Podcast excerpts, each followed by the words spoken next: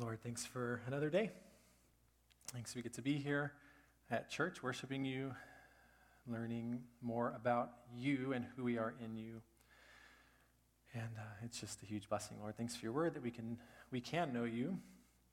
And I pray that you would just give us clarity on what you're teaching us this morning.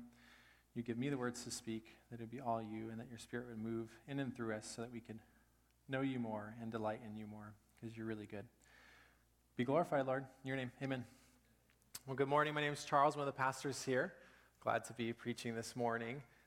Just so you know, you can, say amen or, preach it, these kinds of things if you like. We're kind of a quiet congregation at times, but I want to give you that license. That was good. A little bit of giggling. So, yeah. Boom! Ice broken. Today, we're going to be continue to work through Revelation. We're in week 7 of a 12-week series that we've been 6 weeks into so far, and we are going to keep going all the way up until Advent, which is exciting. This summer is really hot. As you're aware, some of you are snowbirds, and congrats. That's great. Thanks for the invite up to your cabin. But I'm not a big TV and movie guy, but when it's 110 for 31 days straight, you become a TV and movie person. So I mention that because there's something that's employed in TV shows and movies and books that we are pretty familiar with, and that is the idea of the evil twin.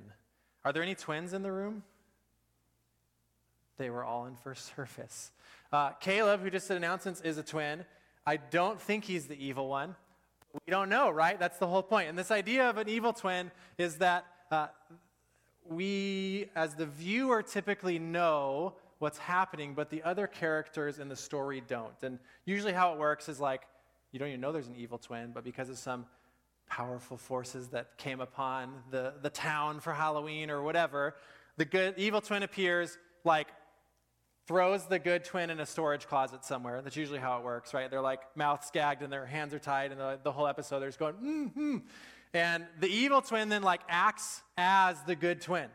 And sometimes it's comedy, we see this in we saw it in Bonanza and I Dream of Jeannie. It's in Friends. It's in old school Star Trek.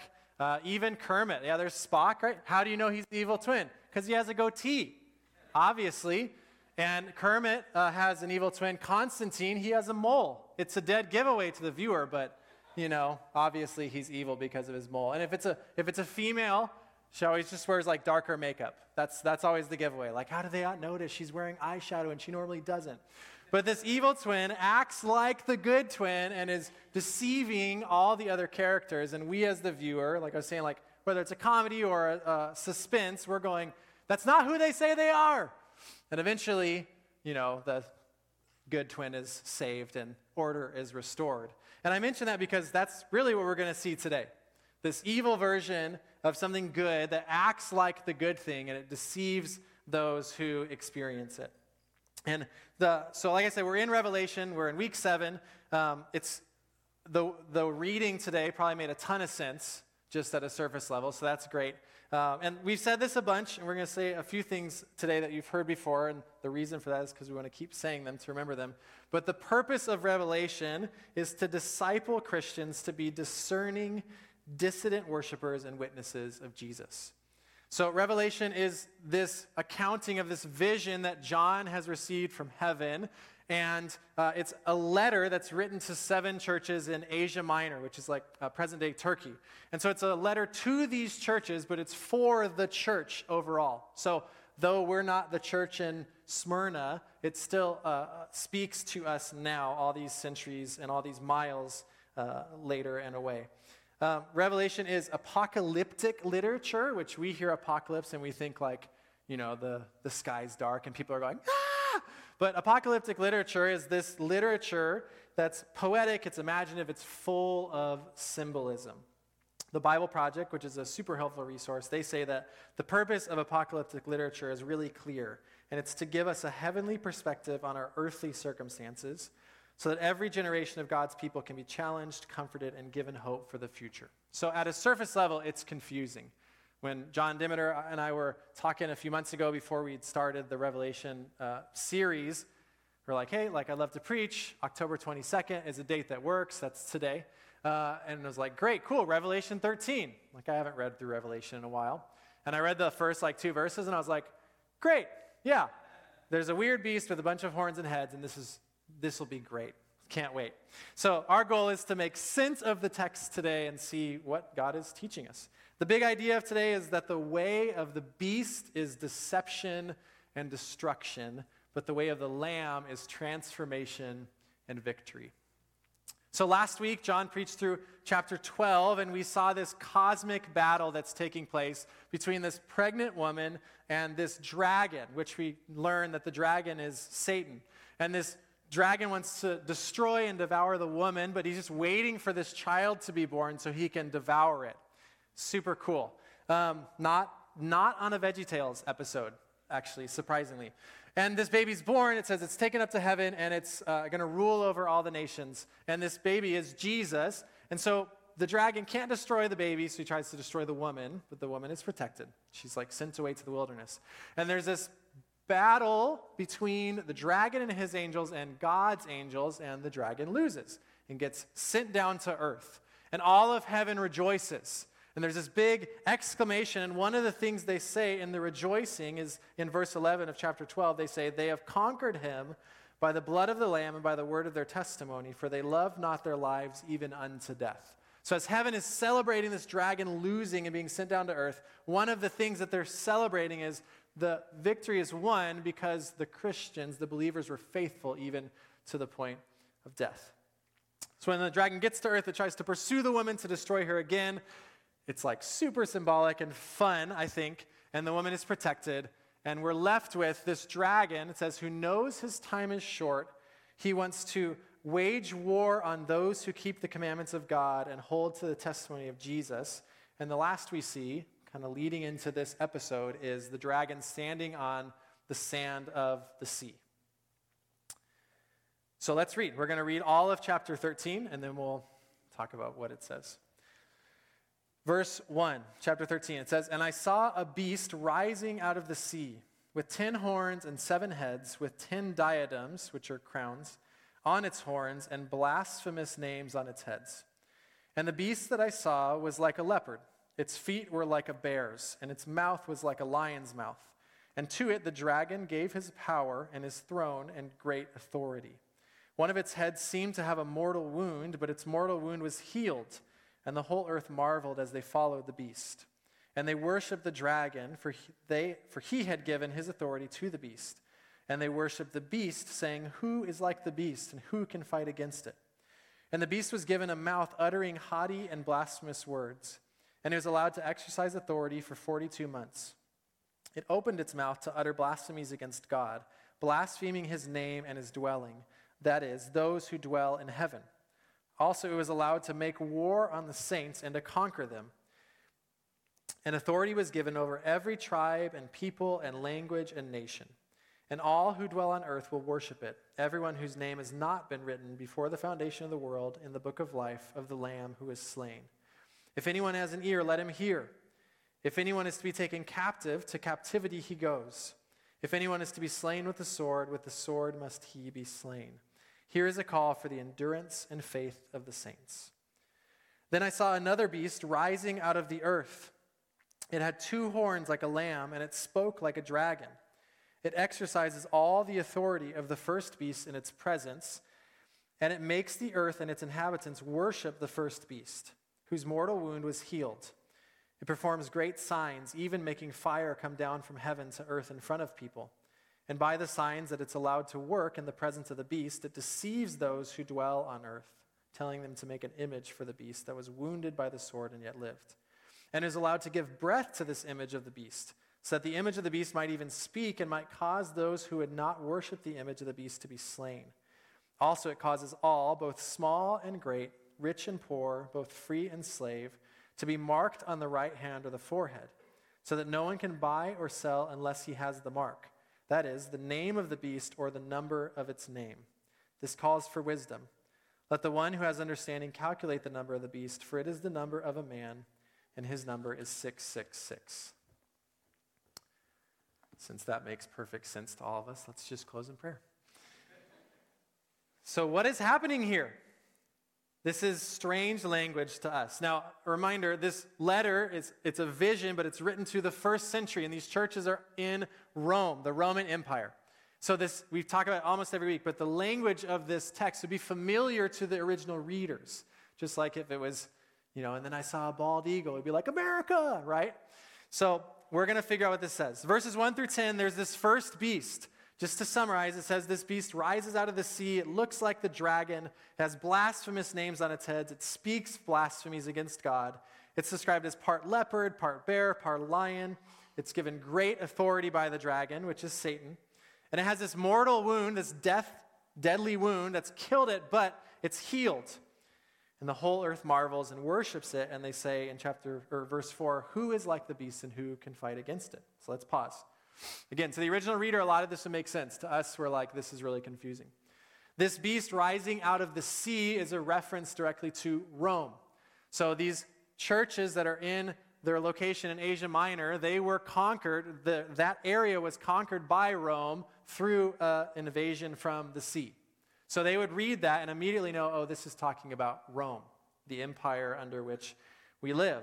And then it talks about how it's part bear, part leopard, part lion. These are images used. Rome was, at the time, was thought to like be eternal. The Roman Empire is going to last forever, and it's divine, and the Caesar, the king, is God. And these they were amazing at propaganda. So they used lions and bears and leopards not only to show like, you don't know what a leopard is, but we conquered that part of the world, and we also conquered yours, and also to show how powerful and ferocious they were as an empire.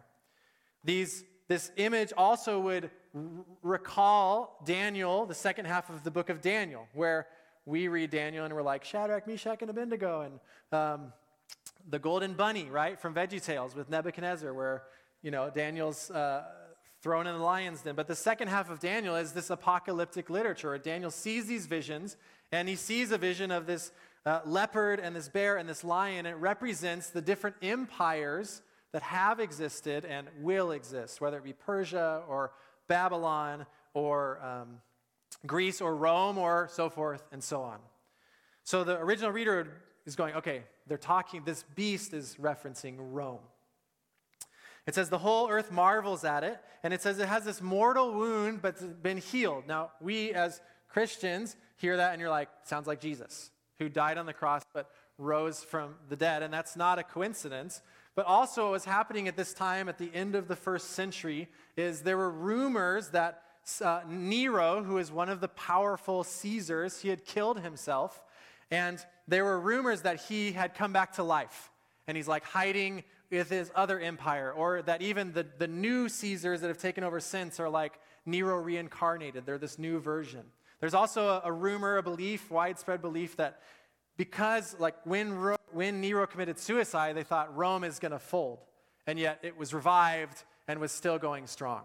And so again, all these little references are recalling Bible images, but also it's doubling and tripling down on this beast is told to you to remind you that this is Rome, an empire. Verses 5 through 8, it says, this beast utters blasphemous words against God and his people, and he's allowed to make war and conquer them, which is what the dragon's goal is to destroy the offspring of the woman, the believers. It says it has authority over all the earth, and those who aren't in the Lamb's book, those who aren't God's people are the ones who worship it. So in a word, this beast represents power. The Bible Project says that nations become beasts when they exalt their own power and economic security as a false god and then demand total allegiance. Now, this beast looks evil. It looks like the dragon, so it's obviously terrifying and evil. It's referencing the Roman Empire, and it rules with power. So what are the believers supposed to do in response to this terrifying imperial beast that can kill them in a moment? The answer is in verses 9 and 10. In verse 9, it says, if anyone has an ear, let him hear, which is used throughout the letter of Revelation, especially to each church in chapters 2 and 3. And so the reader reading this would hear that and perk up and pay attention, and we should too. Verse 10, the thing that follows that, hey, pay attention to this, is if anyone is to be taken captive, To captivity he goes. If anyone's to be slain with the sword must he be slain. So John's writing and telling the reader, pay attention to what's I'm about to tell you. And what does he say? If you're going to be taken captive, it's going to happen. And if you're going to be killed, it's going to happen. Super encouraging, right? Especially in a world and a time when it was, with many of these Roman Caesars, these kings, it was normal, it was public policy to kill and make a mockery of believers. Whether they were, and they were creative about it. Like one of the Caesars of Rome, they would put like a shirt of wax on Christians who are alive, impale them, bottom to top, and light them on fire, and that was what lit the streets. Others would put alive Christians inside the carcasses of dead animals, sew them shut, and then release the lions. And the people applauded. So the Christians that are reading this are under oppression. They've lost friends. They've seen people killed for their faith. And they're told, if you're going to be taken captive, it's going to happen. If you're going to die, it's going to die. You're going to die. But that's not all. It says, here is a call for the endurance and faith of the saints. The NIV, I think, says it a little more helpful. It says, believers are called to patient endurance and faithfulness. So in the midst of the enemy's oppression and power, believers are called to patient endurance and faithfulness. Suffering is the reality. Death is the reality. What are you called to do as a believer? Endure. Be faithful. Remain steadfast. Trust the Lord. So this first beast is one of power and empire, and they're called to be faithful, to patiently endure. This second beast is described in the second half of the chapter. It says, the second beast in verse 11 rises out of the earth, not the sea, and it looks like a lamb, not like the dragon. But when it talks, it gives up its disguise because it talks like the dragon. It says it exercises all the authority of the first beast. It makes all the people of the earth worship the first beast. And it does this by performing these miraculous signs. It makes fire come down from heaven in front of the people. And it tells them to build this idol, this statue of the first beast. And it makes the idol talk. And the people are totally blown away by it. And they worship the beast and the dragon. It says that all who follow it, in verse 17 and 18, are caused to be marked on the right hand and the forehead. Why? So they can buy and sell. And all who don't worship the image of the beast will be killed. And it says in verse 18, this strange verse. It says that all these people are marked with this mark. That's the name of the beast or the number of its name. In verse 18, it says, this calls for wisdom. Let the one who has understanding calculate the number of the beast, for it is the number of a man, and his number is 666. What the heck is 666? Now, I was born in 1987. Some of you are older than me. Some of you are younger than me. But the last, we'll call it 40 years, have been like filled with weird ideas about Revelation. That's a good way of putting it. So, and some of them are like, okay, and some are not. But there was a series called the Left Behind series, which I didn't read because I hate reading. Hated. I'm growing to like it. And it's like, what happens, in the rapture? And it's this fascination with, the end times. I heard a pastor, Russell Moore, he talked about when he was in church in the 80s and supermarkets started having scanners, which are normal to us, right? You swipe it across and it beeps it. His pastor said, those are the mark of the beast, right? So is it a barcode? Is it a microchip? I know some people have, their credit card and their skin, and I'm just saying, maybe, may not be. I don't know. How do you get your credit card stolen if it's in you? So what is this mark of the beast? It says that it calls for wisdom and that the one who has understanding to calculate it. So it tells us it can be figured out more or less. We don't know 100% what it means, but ancient languages, a lot of times the letters could be given numeric value. Like, for example, an A would be a 1 because it's the first letter of the alphabet. And it was widely considered back then and now that if you write Nero, Caesar, and beast in Hebrew, that adds up to 666. And so what it's saying to the reader is that not that Nero, specifically this emperor, this Caesar, is the Antichrist, but that he is an example of what it looks like to be this beast.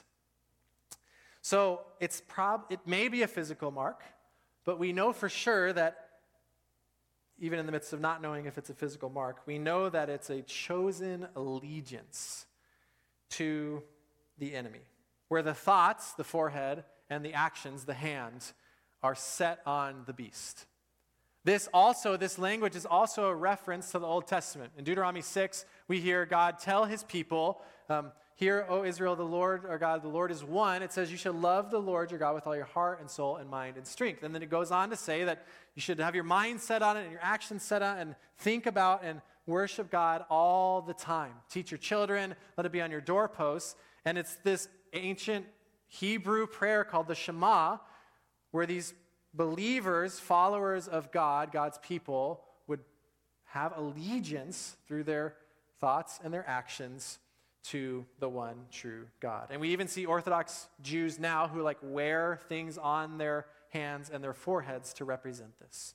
So this first beast is empire and power. He looks like who he is. This second beast is much sneakier. He doesn't look like the dragon. He looks like the Lamb. He looks like Jesus. He's not just killing people willy-nilly. He's performing miracles and signs. He's the hype man for the first beast. He's the PR guy. The first beast has come on behalf of the dragon. The second beast comes not with oppressive power, but rather with persuasion.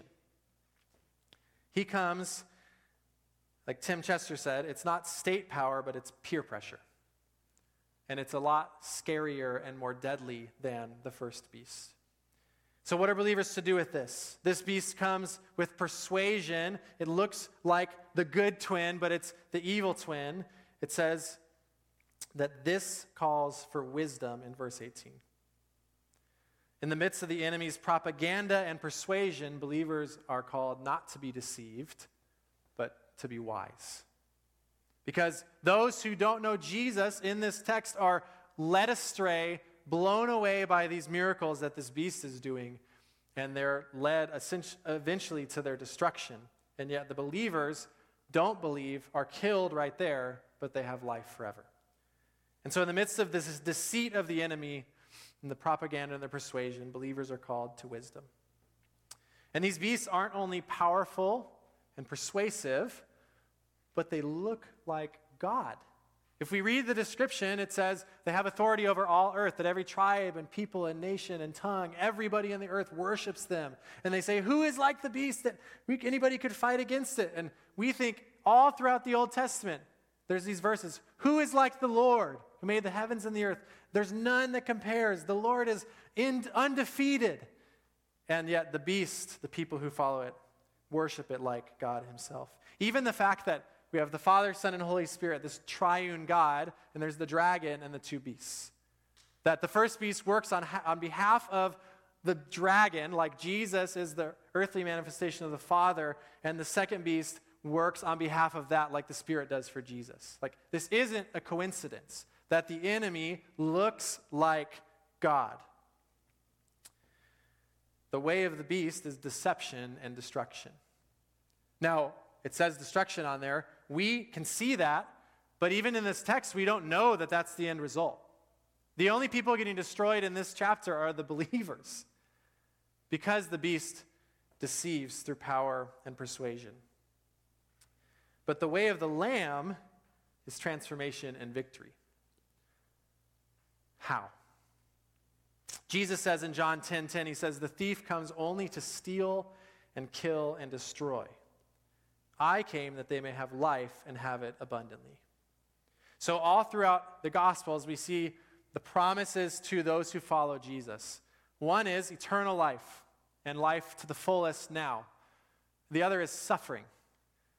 So we've skewed it a lot in America because we're so comfortable, because this beast of persuasion has lulled us to sleep, to compromise in so many ways, that we have this victory that means we're going to be healthy and wealthy and have bigger houses and all these things, and yet Jesus was crucified, and we're called to suffer if we're going to take his name. And so even though in this text it looks like believers lose, because we are promised suffering and captivity and death and deceit, they're called, and we are called, to patient endurance, faithfulness, and wisdom. Now, this book was written to these seven churches 2,000 years ago, many miles away, but it's for the church, so it applies to us. It's not just a back then thing in the first century. It's also not just like a someday when thing, when like Jesus comes back, what's happening, but it's a right now. And so what do we do with this? These two beasts are strange and scary and clearly evil, and yet the enemy, the dragon, Satan, is at work right now. Right now, where we live and all throughout the world until he's finally defeated. These same powers of empire and persuasions of culture are trying to grasp us and take us in their current so that we would walk away from Jesus. So yes, they're in this vision, but they're also at work right now. John Mark Comer, who wrote a book called Live No Lies, John Dimitar references too many people named John. Let's just clarify that real quick. When I say John, am I talking about our lead pastor? Am I talking about the guy who wrote the book? We don't know, right? But John Mark Comer wrote this book called Live No Lies. And if your name is John, I love you and see you, and so does God. And John Mark Comer gives this description of sin, this threefold description of sin.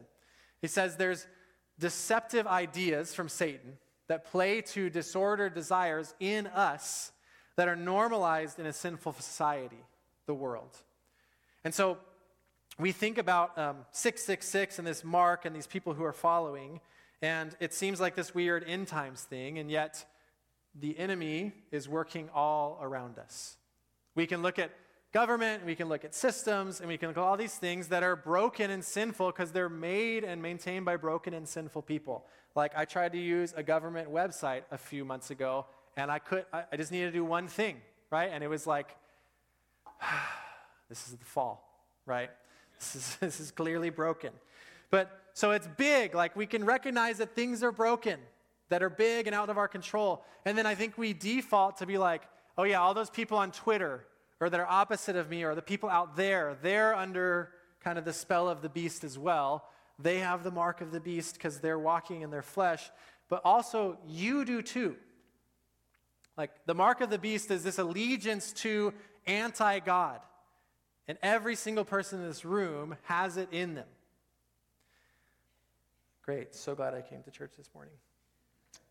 Our sinful hearts naturally cry because of the fall, because of Satan entering into the garden and deceiving Adam and Eve.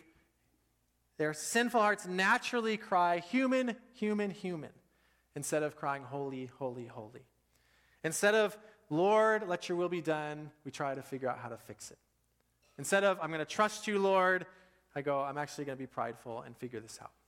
But we don't go, I'm going to be prideful and figure it out on my own. It's just in us. All of humanity is marked by pride, self-reliance, self-protection. And we don't live in a world, thankfully, where we're worried about somebody coming to our house later and interrogating us on if our allegiance is with Jesus or not, and if we say that we worship Christ, then we're going to suffer and die. We don't live in that world, but we do live in a world, that would be like the first beast, where the second beast is deceiving and persuading. Like that's us, that's our society. Every commercial you see tells you need more, you're not good enough, Jesus is fake, this is actually truth, even though there isn't truth, so forth and so on. And it's way sneakier and it's way deadlier. Like the churches in Revelations 2 and 3, we love Jesus. We may have really good doctrine and really good theology, and we may be suffering for the sake of God, the gospel, and yet there's so much in us that is not of the Lamb. Now, the good news is that the gospel exists, right?